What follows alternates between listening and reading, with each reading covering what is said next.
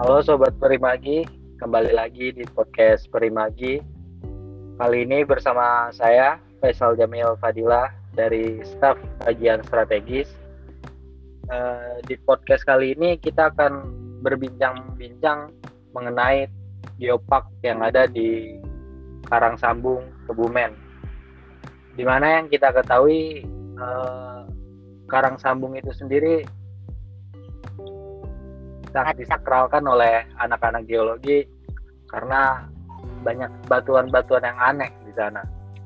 Namun terlepas dari batuan-batuan yang aneh ada di Karang Sambung itu sendiri, ada suatu geopark di mana geopark ini tidak hanya membahas tentang geologinya saja, tetapi berkaitan dengan kultur, budaya, dan juga sosial yang ada di daerah tersebut. Nah, di podcast kali ini kita ditemani oleh uh, kerabat kita, teman kita yaitu Kariza. Kariza ini salah satu uh, pegiat bisa dibilang pegiat geopark. Uh, lebih jelasnya Kariza ini merupakan ketua dari Yacht Forum Geopark Karang Sambung Karang Bolong yang ada di Kebumen. Mungkin langsung saja uh, untuk Kariza bisa di on mic kan untuk ngobrol-ngobrol dan diskusi tentang geopark Karang Sambung Karang Bolong ini. Boleh diperkenalkan dahulu Kariza? Halo, halo Jamil dan halo pendengar podcast Perhimagi.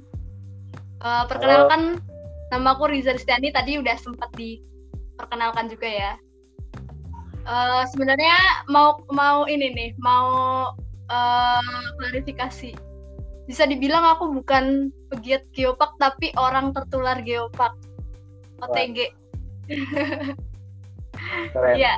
oke atau punya arti lain ya OTG itu.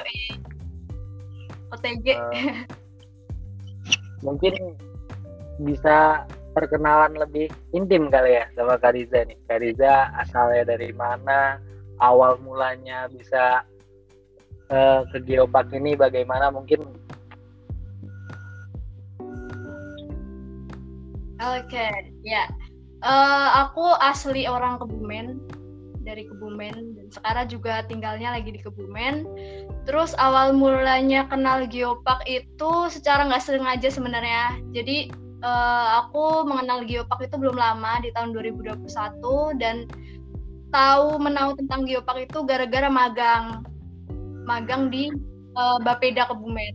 Aku kan uh, backgroundnya itu administrasi negara. Waktu itu aku magang di Bapeda dan orang-orang atau pegawai-pegawai di sana itu mereka beberapa kali membahas geopark gitu loh terus aku penasaran dan aku mulai nanya-nanya dan uh, sedikit menggali informasi tentang geopark dan ternyata geopark itu menarik dan mempunyai potensi uh, terutama geopark yang ada di Kebumen. Nah dari situlah aku mulai tertarik ke geopark dan mulai uh, muncul keinginan untuk menggali lebih dalam mengenai geopark itu sendiri.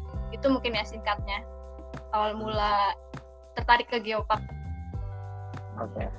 Uh, kalau dari orang geologi kan tertarik tertarik dengan karang sambungnya itu kan karena ada batu-batuan yang aneh itu kalau dari Karika sendiri bisa tertariknya gitu kan uh, sebenarnya bisanya tertarik Kariza sama Geopark itu dari apanya sih kak? Apakah ada tantangan sendiri atau ikan keunikan yang bikin Kariza tertarik? Uh, ya pertanyaan yang menarik. Jadi uh, kenapa aku tertarik ke geopark karena geopark itu kan tadi udah dimention juga di dalamnya itu nggak cuma membahas mengenai geologinya aja, tapi di dalamnya ada keragaman budaya dan konservasi. Dan di geopark itu kayak apa namanya yang unik adalah bagaimana caranya mengelola keragaman itu tadi agar uh, bisa dimanfaatkan oleh masyarakat untuk menambah nilai ekonomi masyarakat tapi tanpa merusaknya itu kan sesuatu hal yang uh, sulit ya challenging dan juga uh, geopark itu konsep geopark itu kan mendukung pembangunan berkelanjutan karena uh, di situ ada prinsip uh, ada prinsip konservasi, edukasi, dan pemberdayaan ekonomi masyarakat. Konservasi kan melestar melestarikan, kemudian ada juga pemberdayaan ekonomi masyarakat. Berarti kalau pemberdayaan ekonomi berkaitan dengan bagaimana caranya nih masyarakat bisa memanfaatkan potensi ada agar mereka ini um, mendapat benefitnya berupa nilai ekonomi. Nah itu kan sesuatu hal yang kontradiksi sebenarnya, tapi di tapi di geopark ini diselaraskan gitu loh antara melestarikan dan juga uh, menambah nilai ekonomi. Nah itu yang membuat aku semakin tertarik. Wah ternyata geopark ini menarik ya gitu loh dan menarik sekaligus dalam pelaksanaannya pun challenging. Terus uh, di situ juga berkaitan dengan tadi udah disebutkan nilai sosial ya sama Jamil karena uh, dalam pengelolaan geopark itu uh, kita menekankan pada partisipasi masyarakat jadi di situ uh, gimana caranya agar masyarakat itu secara inisiatif itu ikut terlibat dalam pengelolaan geopark itu sendiri. Jadi kan itu sesuatu hal yang menarik gitu loh. Kompleks tapi uh, tujuannya bagus dan jika dapat dilaksanakan dengan baik itu benefitnya itu sangat banyak untuk masyarakat itu sendiri. Nah itu yang membuatku semakin wah iya sepertinya ini uh, apalagi geopark itu nggak ada di semua daerah hanya di daerah-daerah tertentu karena kan di geopark itu harus memenuhi tiga unsur keragaman tadi keragaman geologi keragaman budaya sama keragaman biologi. Nah ketika ada salah satu yang kurang berarti nggak bisa tuh disebut dengan geopark kayak gitu. Nah itu sih mungkin ya yang membuatku uh, merasa tertantang nih untuk terjun di dunia pergeopakan ini. Oke dari yang tadi Mbak Kariza sampaikan itu kan ada tiga poin penting ya uh, untuk terciptanya geopark itu kan keragaman geologi, keragaman budaya dan biologi ya. Iya betul. Uh, kalau boleh tahu nih Kariza, kalau anak geologi itu kan taunya kayak uh, di Karang Sambung itu ada singkapan uh, antara batuan beku dan batuan sedimen gitu kan di ke karang sambung itu dan batuannya aneh-aneh tuh di situ. Nah, eh, kalau menurut Mbak Riza itu sendiri kan dari keragaman geologinya itu berarti kita membahas tentang situsnya, tentang geosite-nya. Nah, kalau menurut Kari, eh, geosite apa aja sih yang dimiliki sama Geopark Karang Sambung Karang Bolong ini? Menarik dan uh, membuat orang tuh kayak wah gitu melihat uh, apa ya okay. mungkin uh, sebelum ke situ kita ini berkaitan sama apa yang membedakan geopark yang ada di Kebumen ini dengan geopark yang di daerah lain gitu. Uh, jadi setiap geopark itu mereka kan pasti mempunyai brandingnya masing-masing dan nilai jualnya masing-masing. Nah, kalau di Karang Sambung Karangbolong, tadi kan anak-anak uh, geologi katanya lebih kenal dengan karang sambung yang karena di dalamnya itu terdapat berbagai batuan yang aneh-aneh ya katanya. Nah itu makanya di Geopark Karang Sambung Karang Bolong itu kita tuh tagline-nya adalah the best evidence of plate tectonic theory and conical karst landscape. Itu yang menjadi uh, branding kita. Karena memang benar tadi uh, di kita memiliki keragaman geologi yang luar biasa yang tadi yang disebut yang dibuktikan dengan batu-batu aneh terutama di uh, kawasan Karang Sambung ya. Nah, uh, jadi yang aku ketahui karena aku backgroundnya bukan anak geologi, jadi mungkin aku nggak bisa menjelaskan secara detail, apalagi tentang istilah-istilah geologinya. Jadi aku cuma bisa menjelaskan aku sebagai orang yang awam gitu ya. Tapi aku tahu uh, bahwa Karang Sambung Karang Bolong itu mempunyai keragaman geologi yang menarik gitu karena kan di di Karasem Karangbolong itu sebenarnya dibagi menjadi dua wilayah. Uh, untuk di bagian utara itu di Karangsambung itu kan masuk ke dalam kawasan geoheritage. Tadi udah disebutkan di sana banyak sekali batuan yang aneh-aneh. Nah, menurut pemahaman sana itu di sana itu banyak sekali eh, singkapan-singkapan uh, batuan yang katanya ya, katanya asalnya itu dari lempeng Samudra India Australia dan juga lempeng benua Eurasia. Mungkin uh, anak-anak geologi juga yang udah pernah ke sana atau udah belajar tentang Karang Sambung mungkin udah mengetahui ya di sana ada komplek Melang terus terdapat bukti-bukti adanya lantai samudra terus uh, pernah aku pernah uh, dua kali datang ke namanya apa sih batu rinjang dan batu gamping merah. Kalau di warga sana itu nyebutnya Watu Kelir. Di sana katanya ada batu batuan yang dari lantai samudra. Kan itu hal yang menarik ya. Maksudnya kayak dari lantai samudra kok tiba-tiba ada di daratan gitu, ada di ada di karang sambung gitu kan. Itu kan sesuatu hal yang menarik gitu. Yang uh, meskipun kita melihat nggak melihat secara langsung prosesnya tapi itu ada loh. Maksudnya ada buktinya gitu di situ bahwa ternyata di situnya itu lantai samudra gitu. Mungkin Jamil pernah ke sana ya? Kita pernah ke sana. Oh berdua ke sana. Iya itu itu itu aku pertama kalinya ya. Pertama kalinya fun fact fact uh, aku pertama kali ke sana sama Jamil. Terus uh, apa namanya? Terus kita juga ada bentang alam kars. Bentang alam kars itu di daerah Gombong ke selatan yang menariknya aku sebagai orang awam yang uh, tertarik itu di kawasan kars itu terdapat gua-gua yang di dalamnya itu ada sungai bawah tanah kan kayak aku sebagai bukan orang geologi melihat wah ada sungai nih di bawah tanah. Kan menurut saya itu jarang, jarang terjadi ya jarang jarang ada gitu ada sungai di bawah tanah. Uh, ada gua di sana yang di dalamnya itu ada air terjunnya bahkan guanya lumayan panjang gua barat mungkin udah uh, mungkin pendengar podcast ini udah pernah dengar gua barat yang ada di Kebumen yang panjangnya mencapai 9,8 km hampir 10 km ya di dalamnya ada banyak sekali air terjun. Itu juga sesuatu yang menarik dari selain dari segi geologinya dari segi keindahan di dalamnya juga luar biasa. Aku juga pernah masuk ke sana dan itu sangatlah worth it untuk dikunjungi. Dan mungkin kalau untuk apa namanya kalau misalnya pendengar podcast ini penasaran bagaimana luar biasanya keragaman geologi yang ada di Geopark Nasional Karangbolong, kawan-kawan bisa langsung saja mengunjungi dan melihat langsung ada batuan-batuan apa aja yang ada di daerah Karangsambung Karangbolong ini.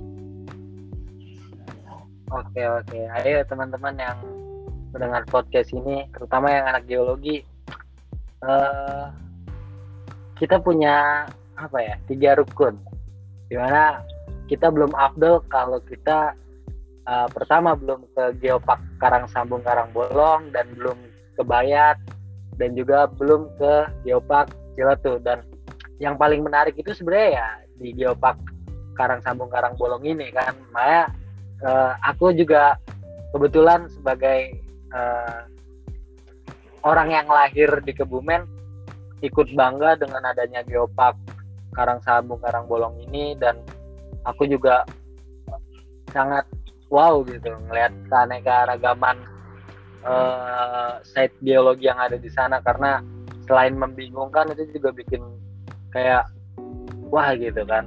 Jadi ayo teman-teman yang dengar podcast ini yang anak geologi datang ke Karang Sambung Karang Bolong. Tidak hanya nantinya tidak hanya mempelajari tentang situs geologinya saja di situ kita bisa juga uh, mempelajari budaya dan kearifan lokal yang ada di Geopark Karang Sambung Karang Bolong. Uh, uh, selanjutnya nih Kariza nih uh, boleh tahu nggak sih sebenarnya Kariza ini kan uh, ketua dari uh, Geopark Karang Sambung Karang Bolong ya Forum ya kalau tidak salah. Ya. Uh, ya. Apa sih yang membedakan antara uh, Geoparknya dan Geopark Youth Forum itu sendiri sih Kariza? Oh oke oke. Uh, jadi Geopark Youth Forum ini sebenarnya salah satu agennya ya.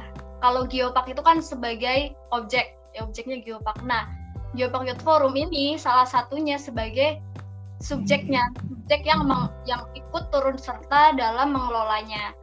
Nah, uh, selain ada Geopark Youth Forum, kita juga ada badan pengelola. Nah, badan pengelola ini uh, dibentuk oleh bupati dan di dalamnya itu SDM-nya SDM-nya itu dari berbagai stakeholder. Ada yang ada dari Pemda ada dari Pokdarwis ada dari komunitas dan sebagainya. Nah kalau Geopark Youth Forum ini dari pemudanya.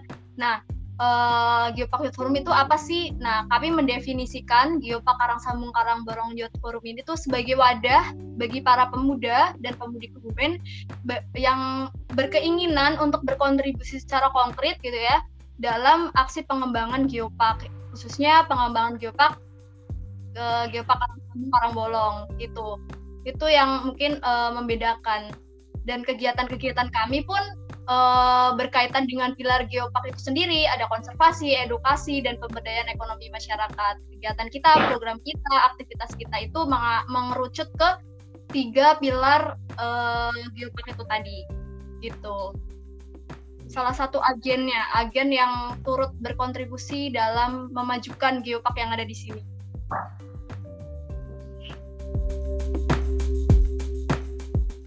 Nah, untuk kegiatan Youth Forum itu sendiri, tadi kan aku udah sempat menyinggung ya, berkaitan sama pilar geopark, konservasi, edukasi, dan pemberdayaan ekonomi masyarakat. Nah, untuk kegiatan Geopark Youth Forum pun tidak jauh atau tidak melenceng dari ketiga pilar itu tadi. Kayak untuk konservasi nih, kita berkaitan dengan kegiatan-kegiatan atau program-program yang bertujuan untuk menjaga dan juga melestarikan uh, keragaman yang ada di geopark kita, baik dari segi budayanya, geologinya maupun biologinya. Jadi kita harus menjaga agar keragaman itu tuh tetap utuh, tetap terger eh, tetap aman dan tidak tergerus gitu. Terus kemudian eh, kegiatan-kegiatannya ya berkaitan sama konservasi, kayak mungkin untuk menjaga biologinya kita ada kegiatan reboisasi, terus eh, kita juga mulai mulai menggali tentang kebudayaan yang ada di Kebumen karena beberapa kebudayaan ada yang mulai punah. Nah, kita mulai uh, pelan-pelan untuk mengangkat kembali dalam bentuk tulisan. Uh, terus kemudian uh, untuk edukasi, edukasi tentu kita melakukan kegiatan-kegiatan yang berkaitan dengan penyampaian informasi, kegiatan edukasi, sosialisasi, yang tujuannya itu untuk menambah pemahaman masyarakat mengenai keberadaan geopark dan juga potensinya, sehingga Nah, dengan adanya kegiatan edukasi tadi itu harapannya dapat menumbuhkan inisiatif dan kesadaran masyarakat itu sendiri untuk turut serta uh, aktif dalam mengembangkan geopark itu sendiri. Kayak misalnya bentuk kegiatannya kita beberapa kali mengadakan webinar yang berkaitan yang membahas tentang uh, salah satu unsur yang ada di geopark. Kemudian kita juga ada geopark Goes to School, ada School Goes to Geopark dan kegiatan-kegiatan edukasi kecil-kecil lainnya. Nah, terus uh, berkaitan dengan pilar pemberdayaan masyarakat, kita juga melakukan kegiatan-kegiatan yang bertujuan untuk menambah kemampuan masyarakat untuk memanfaatkan potensi dari geopark itu sendiri. Nah, tujuannya yaitu tadi agar masyarakat ini mempunyai kemampuan gitu loh untuk uh, apa ya menggunakan kreativitasnya untuk mengelola geosite atau mengelola biosite atau cultural site yang ada di tempatnya. Nah, uh, misalnya November lalu itu uh, bidang pemberdayaan masyarakat Geopark Sambung Karangborong Youth Forum itu mengadakan workshop mengenai digital marketing di desa Grenggeng yang mana di desa itu tuh terkenal akan salah satu geoproduk kami namanya Anya, anyaman pandan. Jadi anyaman kita punya geoproduk dari anyaman pandan berupa tas, terus ada sendal, ada pro, ada uh, produk-produk anyaman pandan pandan lainnya yang cukup unik dan juga menarik yang kita bisa manfaatkan di kehidupan sehari-hari. Nah, harapannya dengan workshop digital marketing ini tuh dapat membantu meluaskan pangsa pasar anyaman pandan itu sendiri. Nah, kita juga um, melakukan kegiatan promosi selain dengan berkaitan dengan ketiga pilar tadi, karena kita ini eh, kita ini kan sekarang zamannya era digital ya, eranya sosial media gitu. Jadi kita juga melakukan berbagai kegiatan uh, yang bertujuan untuk uh, mengenalkan geopark atau geopark dan isi geopark itu ke orang di luar sana. Uh, kita juga pernah melakukan kampanye, kampanye tentang Gen KK yang tujuannya itu menyebarluaskan informasi tentang Gen KK yang pada saat itu sekitar bulan Juni kita mengadakan kampanye dengan jumlah peserta itu sekitar 500 orang. Kita juga membuat konten-konten video dan bentuk promosinya. Dan yang menarik adalah kenapa pemuda tadi ya. Kenapa pemuda? Karena kan ya kita udah tahu lah ya pemuda itu kan uh, generasi yang akan melanjutkan generasi sebelumnya. Jadi kita mempunyai kita tuh memiliki perspektif baru, kita juga mempunyai berbagai privilege. Salah satunya kita dekat dekat dengan teknologi terus uh, kita juga punya pemikiran-pemikiran yang kreatif harapannya dengan kemampuan kita nih pemuda yang semangatnya masih tinggi dari segi waktu juga masih fleksibel ya kita dibandingkan dengan orang yang lebih senior kan mereka pasti udah punya beban uh, yang tanggung jawab yang lebih dibandingkan kita yang pemuda. Jadi apalagi pemuda itu kan idealismenya masih tinggi gitu kan. Dari segi waktu masih banyak slownya. Nah harapannya dengan privilege yang kita miliki kemampuan yang kita miliki kita bisa menghasilkan inovasi-inovasi yang konkret yang dapat uh, apa namanya ikut serta berkontribusi dalam kemajuan geopark itu sendiri. Mungkin itu kali ya. Wah, sangat menarik sekali ya uh, apa yang sudah disampaikan oleh Kariza ini. Uh, memang uh, tantangan untuk membangun geopark itu sendiri cukup menantang gitu kan dan banyak juga yang perlu dikolaborasiin antar sesama yang lain gitu kan untuk membangun geopark itu sendiri kan. Uh, kemarin uh, minggu kemarin aku dari Ciletuh nih kak. Uh, aku ngelihat di sana itu uh, ada plang tulisan geopark Ciletuh tapi dia udah UNESCO nih kak. Tapi ketika aku ke geopark Karang Sambung Karang Bolong ini dia ternyata masih belum UNESCO ya kak. Uh, itu kenapa ya kak? Ada perbedaan antara geopark yang di Ciletu itu yang di Sukabumi dia sudah UNESCO dan yang di Karang Sambung Karang Bolong ini belum UNESCO gitu kak. Mungkin bisa diceritain nih sebabnya apa sih kok geopark Karang Sambung Karang Bolong ini belum mencapai ke tahap UNESCO gitu kak? Oke. Jadi uh, untuk geopark itu statusnya itu ada tingkatan-tingkatannya ya. Ada aspiring geopark itu adalah uh, calonnya geopark gitu ya. Terus ada geopark nasional, statusnya statusnya nasional dan juga UNESCO Global Geopark itu yang statusnya internasional. Nah saat ini geopark uh, geopark nasional Karasambung Karangbolong itu statusnya nasional yang baru baru aja ditetapkan itu tahun 2018. Saat ini uh, kita sedang menyiapkan untuk proses menuju UNESCO Global Geopark. Sebenarnya kami sudah sempat mengajukan sebenarnya di Agustus lalu, tapi uh, karena uh, seleksi untuk UNESCO Global Geopark atau kita bisa menyebutkan UGGP itu cukup ketat. Jadi maksimal itu hanya dua geopark yang bisa lolos seleksi di oleh Komite Nasional Geopark itu. Uh, jadi cukup uh, apa ya banyak sekali indikator-indikator yang harus dipenuhi untuk uh, geopark yang tadinya statusnya nasional menjadi UNESCO. Nah, itu juga menjadi tantangan tersendiri. Dan kebetulan ketika kita mengajukan di Agustus kemarin, ada beberapa indikator yang kita kurang. Akhirnya kita belum lolos nih ke UNESCO Global Geopark. Kita itu peringkat tiga uh, dari Merangin sama satu lagi Raja Ampat ya kalau tidak salah. Tapi kita sayangi kita berada di peringkat tiga, sedangkan yang diambil itu hanya dua gitu untuk diajukan ke UNESCO Global Geopark. Nah, itu sih uh, tapi saat ini kita sedang mempersiapkan lagi untuk tahun depan itu kita akan mengajukan kembali uh, untuk menjadi UGGP. Harapannya sih tahun tahun depan itu kita bisa lolos ya untuk menjadi. Karena banyak sekali indikator yang harus dipenuhi untuk menjadi UGGP. Oke, oke. Uh, jadi perlu banyak tahapan lah ya untuk uh, menaikkan level dari nasional menuju UNESCO itu sendiri kan.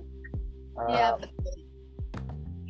Jadi kalau tantangan terberatnya itu dalam menghadapi permasalahan itu kan itu kan termasuk permasalahan ya ketika uh, ingin menaikkan status dari nasional ke UNESCO itu tantangan terberatnya nih bagi Geopark Karang Sambung Karang Bolong tuh apa sih tantangan terberatnya?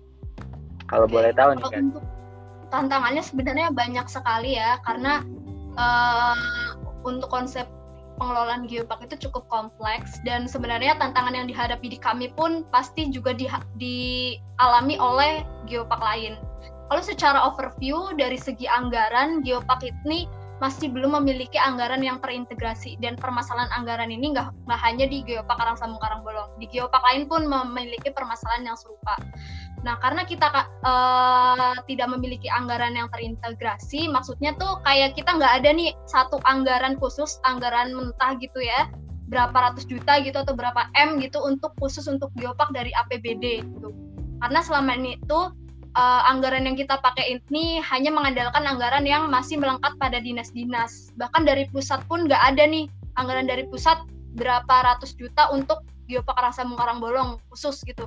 Itu nggak ada. Itu yang menjadi anggar uh, apa namanya salah satu tantangan kita. Nah uh, kenapa kita nggak ada anggarannya? Pasti kan menjadi pertanyaan kan. Padahal konsep Geopark ini menjadi salah satu prioritas nasional. Nah karena Geopark ini tuh menyangkut berbagai urusan jadi urusan yang dimaksud itu Geopark ini tuh uh, menyangkut berbagai kementerian. Kita ada Bapenas, kemudian ada Kementerian ESDM, Kemenparekraf dan sebagainya. Nah, karena berbagai urusan tadi, makanya kita belum memiliki anggaran yang terintegrasi. Selama ini di Geopark Nasional Karangsamung Karangbolong itu untuk program-program uh, pengelolaan geopark itu mengandalkan anggaran yang ada di dinas-dinas kayak misalnya nih di Spermades itu memiliki program pemberdayaan des, uh, pemberdayaan masyarakat di desa misalnya. Nah, si Bapeda yang selaku sebagai uh, apa namanya pihak yang berwenang dalam hal perencanaan dan kebijakan itu mengarahkan Dispermades untuk mengadakan program pemberdayaan desa di kawasan geopark kayak gitu. Begitupun di dinas-dinas lain juga kita hanya mengarahkan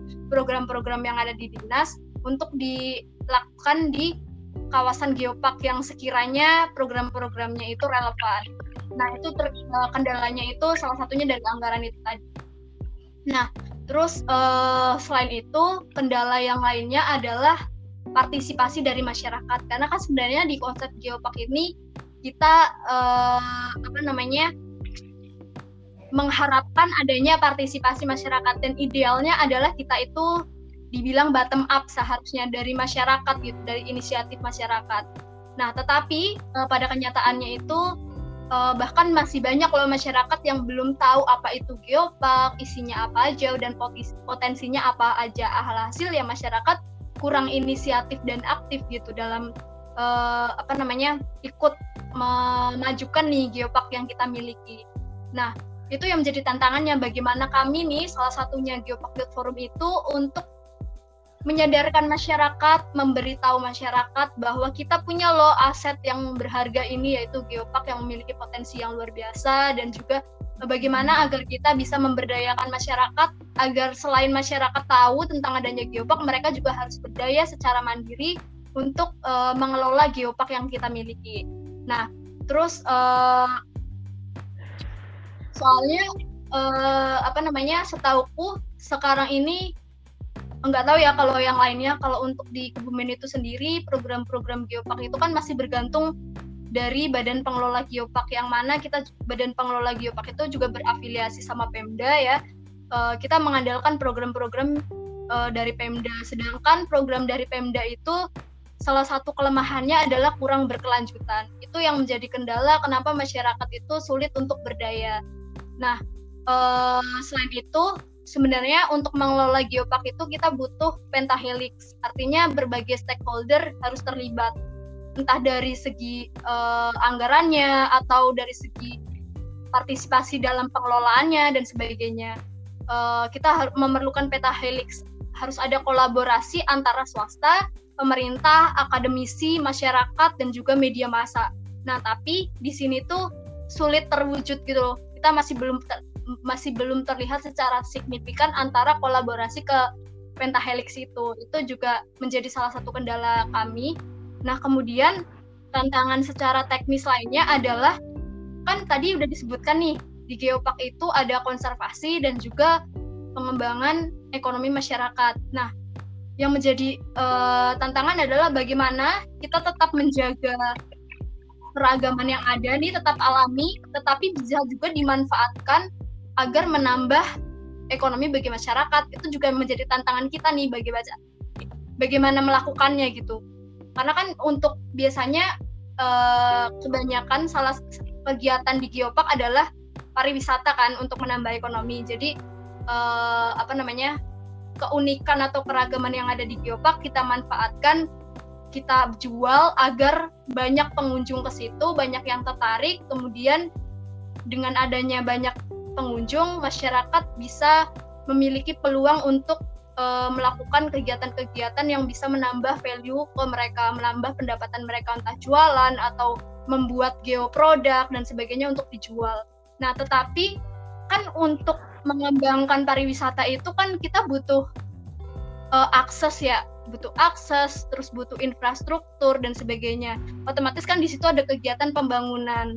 Nah, ini yang menjadi tantangan bagaimana kita uh, tetap membuat apa namanya destinasi wisata yang aksesibel, yang mudah dijangkau, yang menarik, tetapi tanpa merusak itu juga menjadi tantangan tantangan bagi kami gitu.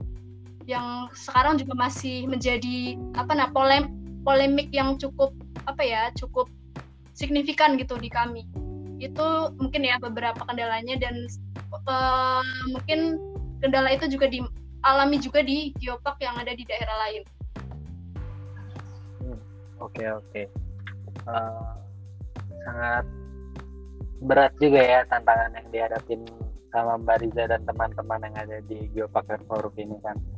Uh, kita nih, uh, aku dan geologi itu selain mempelajari jenis-jenis batuan yang ada di Geopark Karang Sambung Karang Bolong ini, kita juga ikut menikmati dengan kecantikan dan keanekaragaman sosial yang ada di Karang Sambung dan Karang Bolong itu sendiri kan. Karena ketika kita melakukan sebuah ekskursi atau kegiatan lapangan di Karang Sambung Karang Bolong ini, yang pertama kita lihat itu kayak wah ini bentang alamnya cantik banget nih kayak keren banget nih padahal kita belum nemu batuannya dan singkapaya tapi kita udah terkagum-kagum dengan bentang kecantikan bentang alam yang ada di Karang Sambung dan Karang Bolong ini. Seperti beberapa teman yang uh, ketika dia melihat kolumnar join yang ada di pantai Menganti itu sebelum dia menemukan kolumnar join itu dia udah kayak uh, terkagum-kagum dengan kecantikan dari pantai Menganti itu kan. Malah iya, dia iya. lebih kayak wah keren banget lebih kayak lebih keren view di sananya gitu. Dan itu yang pertama kali teman-teman lihat ketika dia mau menemukan kolumnar join yang ada di pantai Menganti itu kan. Uh, bisa berarti kalau menurut aku bisa diartikan uh, teman-teman geologi ini kan uh, lebih sering nih uh, berkegiatan di Karang Sambung dan Karang Bolong ini. Karena kan uh, banyak dari geologi yang di luar Jawa pun untuk uh, mempelajari batuan dari batuan beku, batuan sedimen dan metamorf itu uh, mereka harus datang dulu nih ke Karang Sambung dan Karang Bolong gitu kan. Uh, ada nggak sih kak harapan dari Geopark itu untuk berkolaborasi sama anak-anak geologi ini kan untuk memperkenalkan geopark Karang Sambung Karang Bolong ini. Sekaligus uh, sebenarnya kalau menurut aku pernah sempat aku ketemu salah satu warga yang ada di daerah Karang Sambung itu. Uh, kita ngobrol di sana kan, ngobrol tentang Karang Sambung itu. Dia dia cerita, ya nih tempat di ini tuh sering didatangi oleh uh, mahasiswa-mahasiswa dia katanya nyari batu di Karang Sambung gitu kan berarti secara tidak langsung itu uh, masyarakat itu udah ya sedikit paham. Oh ini ada batu yang menarik nih di sini.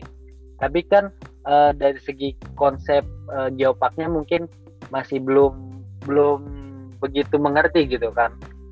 Mungkin bisa nggak di menurut Kariza apa sih yang perlu dikolaborasiin antara teman-teman Geopark, Geoforum yang ada di Karang Sambung Karang Bolong dan juga teman-teman geologi nih sebagai uh, apa akademisi yang mempelajari tentang batuan-batuan yang daerah Karang Sambung Karang Bolong. Mungkin apa nih kak?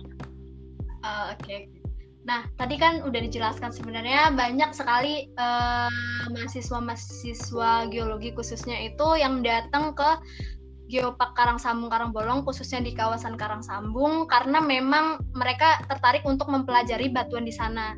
Nah, makanya salah satu sebenarnya salah satu uh, kegiatan di Geopark adalah uh, pengembangan geowisata khususnya di minat khusus. Nah, yang teman-teman geologi lakukan dengan mengunjungi uh, Karang Sambung karena ada keinginan untuk mempelajari atau mengetahui batu di sana, itu uh, termasuk ke dalam wisata minat khusus. Jadi hanya orang-orang tertentu yang memang memiliki interest uh, berkaitan sama geologi yang datang ke situ. Nah, itu yang sedang kami kembangkan. Or, makanya tadi kita uh, apa namanya uh, tagline-nya itu the best evidence of uh, plate tectonic theory.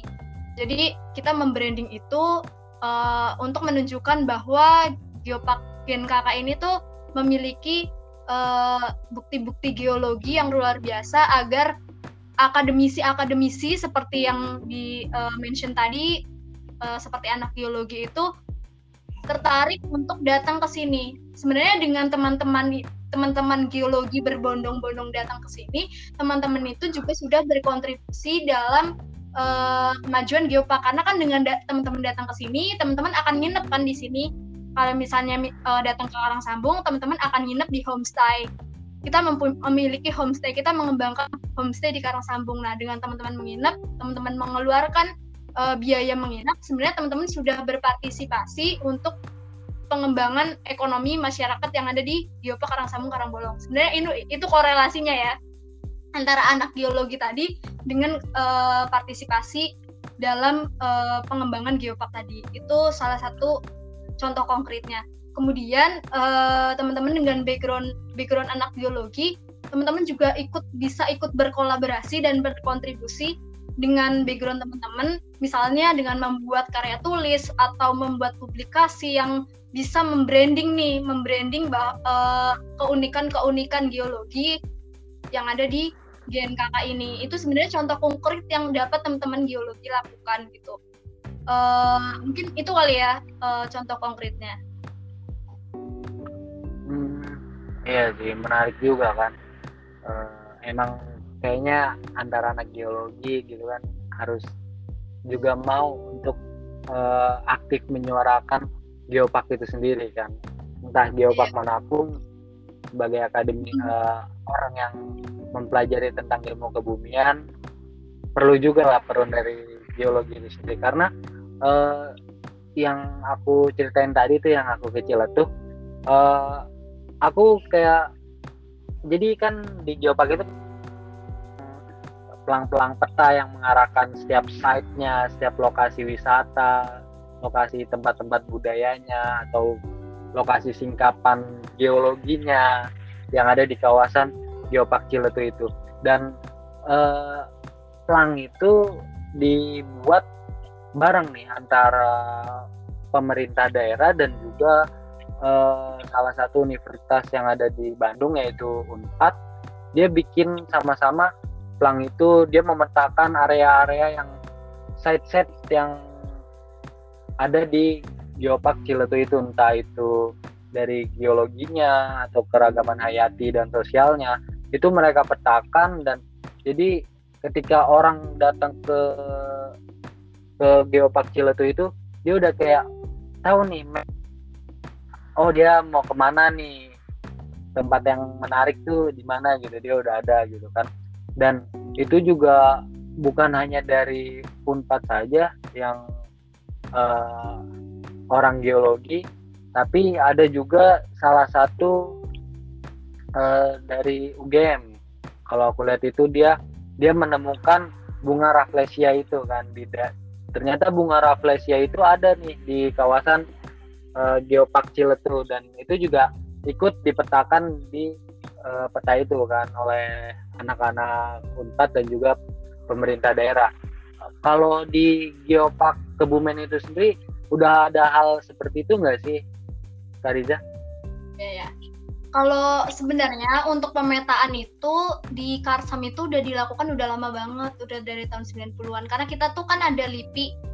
Sekarang udah berubah jadi BRIN ya, Badan Riset dan Inovasi Nasional. Nah, si BRIN ini tuh udah melakukan uh, apa namanya penelitian dan juga menggali geologi yang ada di Karangsambung itu udah dari lama makanya di sini tuh juga udah banyak peta-peta peta-peta geologi yang seperti udah disebutkan kita juga udah udah dapat papan udah di setiap geosite juga udah terdapat papan-papan informasi uh, kayak misalnya kalau misalnya teman-teman datang ke Pantai Menganti ya mungkin ya uh, selain ada selain dengan keindahan alamnya di sana kan ada kolom najoin yang tadi udah disebutkan. Nah, di situ juga ada papan informasi yang bisa dibaca oleh setiap pengunjung yang datang ke situ. Nah, untuk kolaborasi dengan universitas kita juga udah sempat kolaborasi dengan salah satu universitas di Jakarta, universitas swasta. Uh, tapi kolaborasinya itu lebih ke infrastruktur mungkin ya. Kita juga uh, membangun berbagai icon-icon seperti Tugu Geopark, terus ada juga ya papan-papan informasi, itu juga salah satu wujud kolaborasi kita dengan universitas.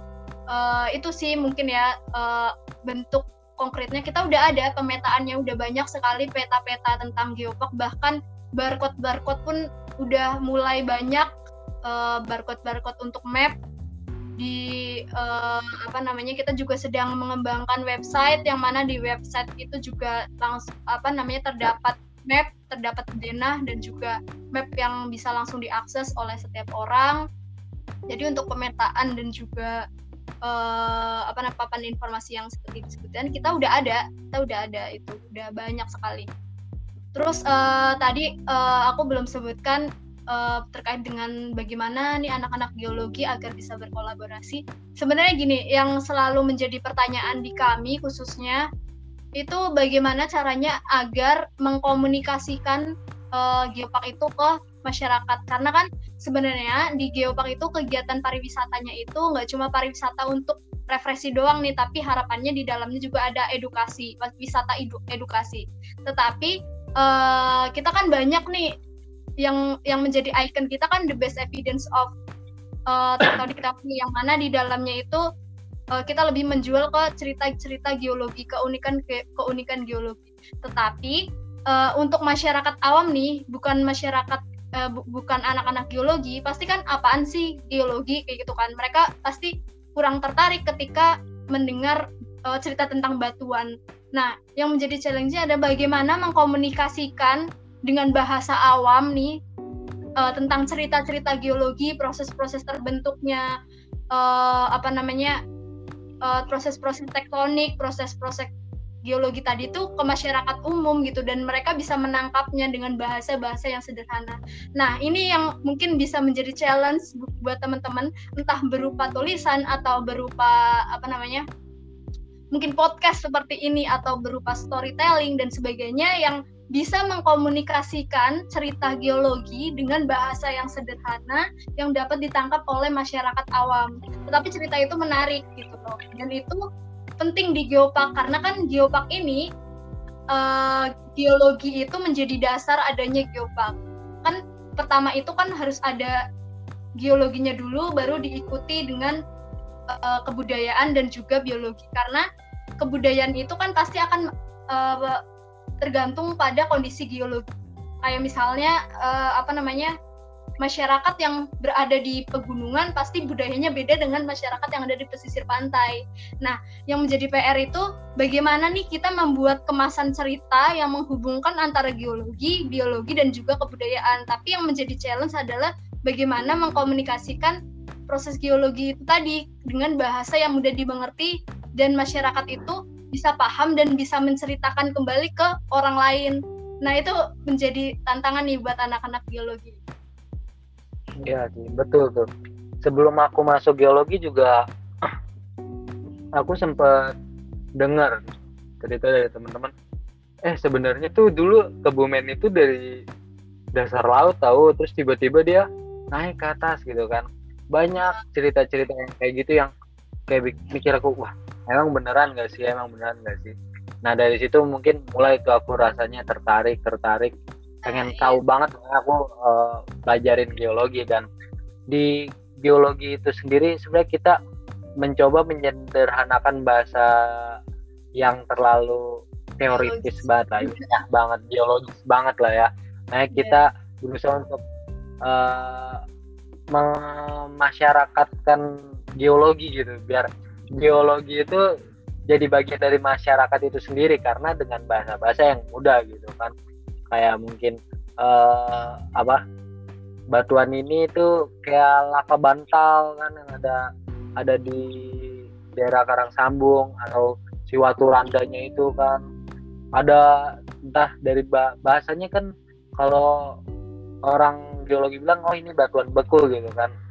Tapi yeah. kalau orang Karsam tuh masyarakat oh itu batuan itu ya kayak bantal. Makanya kan dinamakan yeah, si itu. Nah perlu perlu bahasa-bahasa yang lebih masyarakatkan lah yang biar bikin ya biar masyarakat itu lebih tertarik itu juga. Dan ya itu juga jadi salah satu PR kita sebagai orang geologis ini bagaimana sih biar masyarakat itu bisa memahami dengan mudah gitu nggak nggak mikirnya ya wah ini ngomong apa jadi pusing sendiri gitu kan. Itu iya. juga yang kita usahakan Maya. Uh, harapan anak-anak geologi juga tidak hanya ke bidang-bidang geologi yang lain seperti uh, geologi minyak dan gas bumi atau uh, geologi batu bara segala macam. Kan karena orang geologi lebih identik oh ntar anak geologi anak tambang nih. Tapi anak geologi itu bisa kok uh, melakukan hal yang lain dan hal tersebut bisa menjadikannya besar gitu kayak membangun geopark itu sendiri gitu kan Maya ayo teman-teman yang mendengar podcast ini anak-anak perimaji yang anak geologi nih ayo sama-sama kita uh, membantu teman-teman kita yang sedang membangun geopark gitu kan. Dan itu juga hal yang menurut aku sangat menarik juga untuk dilakukan gitu kan. Selain kita melakukan penelitian atau uh, melakukan ekskursi di sana kita juga bisa mengenal keanekaragaman budaya dan sosial yang ada di sana gitu kan. Itu sangat menarik untuk kita coba lakukan gitu. Dan mungkin harapan Kariza semoga Geopark Forum ini terus berlanjut dan Geopark Karang Sambung Karang Bolong ini tak yang besar gitu dikenal oleh uh, masyarakat kan se Indonesia gitu kan. Tapi uh, yang unik kalau kalau Geopark apa kalau Karang Sambung itu sebenarnya sudah terkenal lama loh mbak uh, Kariza dia udah terkenal sampai ke luar negeri gitu kan karena ya itu ada melange-nya batuan yang aneh-anehnya gitu. Dan ya terkenal ke luar negeri ya karena batuannya gitu. Dan uh, aku berharap kita bisa sama-sama nih berdampingan gitu kan saling berkolaborasi antara anak geologi dan teman-teman yang ada di Geopark gimana kita membesarkan nama Geopark Karang Sambung Karang Bolong ini tidak hanya dari segi geologinya saja tapi dari keanekaragaman budaya yang ada di geopark itu sendiri. Gitu sih mbak. Mungkin uh, ada nggak sih hmm, yang mau disampaikan nih sebelum kita tutup podcast kali ini gitu? Oh, oke. Okay. mungkin uh, yang mau disampaikan terutama buat teman-teman pemuda kali ya. Karena kan mungkin most dari kebanyakan dari pendengar podcast podcast ini adalah pemuda. Uh, peran pemuda itu sangat penting uh, teman-teman untuk pengembangan geopark itu sendiri. Kenapa? Karena kan uh, kita itu kan generasi yang dekat dengan teknologi, terus kita juga mudah untuk mengakses berbagai ilmu pengetahuan. Kita memiliki kebebasan untuk uh, apa namanya memanfaatkan kreativitas kita. Nah, uh, ayolah maksudnya kita berkontribusi walaupun kecil gitu ya. Entah uh, bentuknya apa pun bisa membuat tulisan atau kegiatan-kegiatan pengabdian atau apa pun gitu. Untuk sama-sama kita mengembangkan geopark yang ada di Indonesia. Karena geopark ini memiliki uh, banyak uh, geopark gitu. Baik baik yang masih aspiring masih uh, status nasional maupun yang sudah statusnya UNESCO gitu.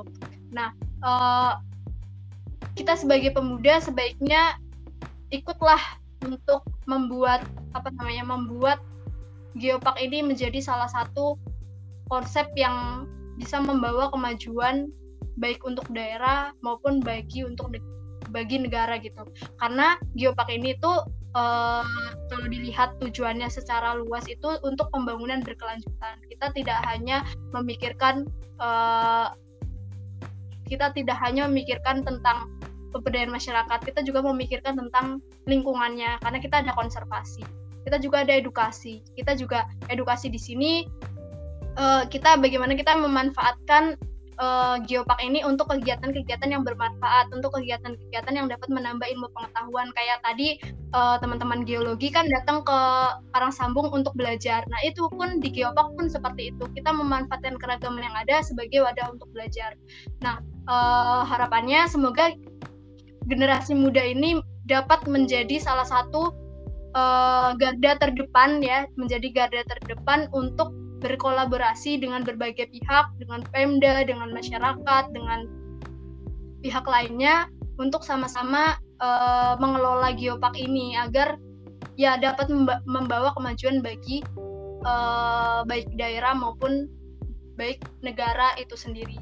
Dengan background kita masing-masing karena pengembangan geopark itu multisektor dan juga uh, berbagai apa berbagai background entah nggak hanya geologinya aja mungkin teman-teman yang jurusan pariwisata teman-teman yang uh, apa namanya jurusan geografi atau manajemen sekalipun itu sangat dibutuhkan dalam pengelolaan geopark dan juga sangat dibutuhkan inisiatifnya untuk berkontribusi juga dalam, meskipun kecil dalam aksi pengembangan geopark yang ada di Indonesia. Mungkin itu sih pesan terakhir dari aku. Wow. Ya, teman-teman dari Terhimaji nih, teman-teman geologi yang pastinya nanti akan mendengar podcast ini. Uh, sekali lagi aku mau bilang, ayolah teman-teman kita coba bantu nih teman-teman kita yang ingin mengembangkan geopark yang ada di Indonesia dan itu juga akan menaikkan uh, derajat nama Indonesia juga nggak sih kalau menurut aku sih gitu sih jadi iya uh, kita harus saling berkolaborasi antar satu sama lain agar terciptanya uh, geopark ini kan. Dan sebelum aku tutup lagi nih Kariza kalau kita mau ke geopark Karang Sambung Karang Bolong itu mungkin lewat mana ya Kariza kalau teman-teman yang jauh gitu dari luar pulau atau yang ada di sekitaran Pulau Jawa uh, lokasinya lebih kepada dari mana ke mana gitu ya biar kita enak nih mau ke sana gitu kan. Oh, Mungkin okay, okay. untuk akses ke geopark itu sangat mudah sebenarnya bagi teman-teman yang ada di Jakarta mungkin ya itu bisa menggunakan transportasi darat, menggunakan kereta, menggunakan bus, teman-teman yang ada di pokoknya yang masih di Pulau Jawa itu bisa banget menggunakan bus atau bisa banget menggunakan kereta. Karena kita di Kebumen itu memiliki dua stasiun ada stasiun Kebumen dan juga stasiun Gombong. Di sini juga kita masih banyak transportasi umum bisa menggunakan angkot atau bahkan mungkin uh, di di daerah untuk ke Karsang dari Kebumen juga bisa menggunakan Gojek gitu ya. Nah buat teman-teman yang ada di luar uh, luar Pulau Jawa teman-teman bisa juga menggunakan uh, transportasi udara yaitu pesawat bisa turun di uh, Yogyakarta International Airport.